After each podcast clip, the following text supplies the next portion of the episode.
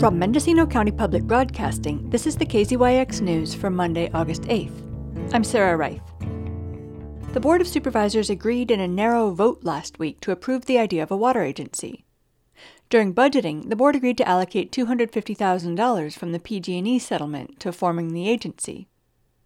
And to comply with a new law, SB 552, which requires drought planning, the board agreed unanimously to formalize the Drought Task Force into a standing committee consisting of supervisors Glenn McGourty and John Haschak. At the moment, the Department of Transportation is in charge of water issues, but McGourty told the board that he thinks the county should create a water resources team consisting of the Drought Committee and county staff collaborating with experts at the UC Davis Cooperative Extension. Some of them, including McGourty himself, have already done water studies in Mendocino County. In 2012, he led a study on ag water use in the Navarro River watershed. CEO Darcie Antle offered a quick calculation of how much she thinks it will cost to hire a consultant for a quarter million dollars. If you're going to be uh, paying a consultant $200 an hour for roughly a thousand hours, our staff would be required to attend the meetings as well to stay current. Um, and I believe that happened last year where I had Sarah Pierce on most of the meetings and also uh, Judy Morris or Steve Dunnicliff, as well as uh, Brent from OES who helped coordinate all the calls with uh, Cal OES. So for every consultant hour, you're probably looking at two or three of staff time as well as if we're going to do the grant writing, um, I don't believe we want to pay a consultant that amount of money to help write our grants. So um, we have another contract out for grant writing. Typically, for every grant, it's costing us anywhere from six to ten thousand dollars per grant. So it's going to add up quickly. Um, I would estimate roughly with the staffing level that we're at, we would be doubling the the amount. Haschak favored another proposal by Department of Transportation Director Howard Dashiell to use internal staff. I just don't think that we need this consultant that's going to be working 58% of the time at $200 an hour to do these things. I think that we can do it internally and that um, the long term is we need to put it out there to get a person who can learn the ropes and um, learn the business and provide that over a long term because this is a it's a one shot deal and we don't we don't even need it.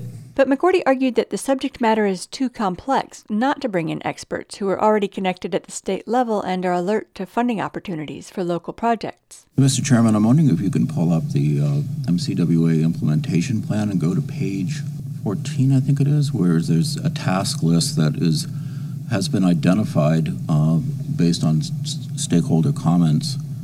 I, I, think this might be helpful to Supervisor Haschak about the complexity of what he's expecting to sort of spontaneously happen. Supervisor Dan Gjerde reminded the board of his position on the use of public money for water districts. I'm not convinced uh, of this allocation at this time. Um, you know, I, Supervisor McGourty, I heard you say that um, very little has been done since the water agency was disbanded, and I actually think that's not accurate. I think it may be it may accurately describe the inaction of some of the water districts in our county. I don't think it accurately describes the action of many of our water districts in this county during the time that the county water agency was gone. And I think that that unevenness of leadership by the water districts throughout the county, some failing to do their job, looking for a handout, but not willing to charge their customers enough to help themselves.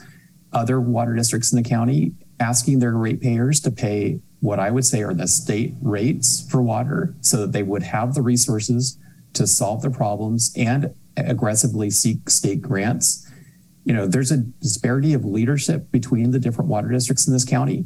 And I actually don't want to reward the lack of leadership by some of the water districts with county funds. Devon Boer, the executive director of the Mendocino County Farm Bureau, invited Gjerde to a meeting to discuss the complexities. We do have quite a few of our residents that live outside of an actual organized district.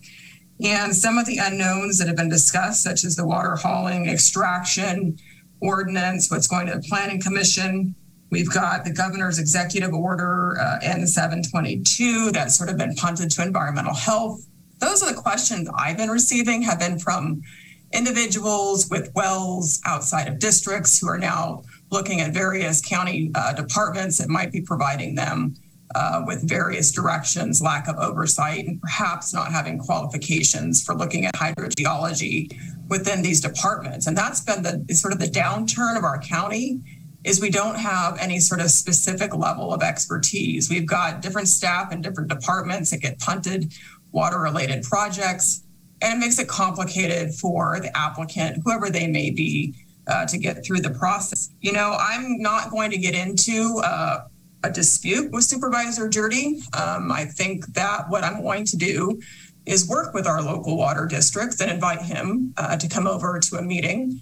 The board voted 3 to 2, with Girty and Haschak dissenting, to approve the concept of working with the UC Cooperative Extension using up to $250,000 to create a water agency, contingent on a list of projects that will appear before the full board before moving forward. The list will have to be county wide, and any consultant who's hired will have to include objectives, milestones, outcomes, and staff time. The Drought Standing Committee is scheduled to meet next Monday at 9 a.m. The meeting is currently listed as the Public Health Safety and Resources Committee. For KZYX News, I'm Sarah Reith. For all our local news, with photos and more, visit kzyx.org. You can also subscribe to the KZYX News podcast, wherever you get your podcasts.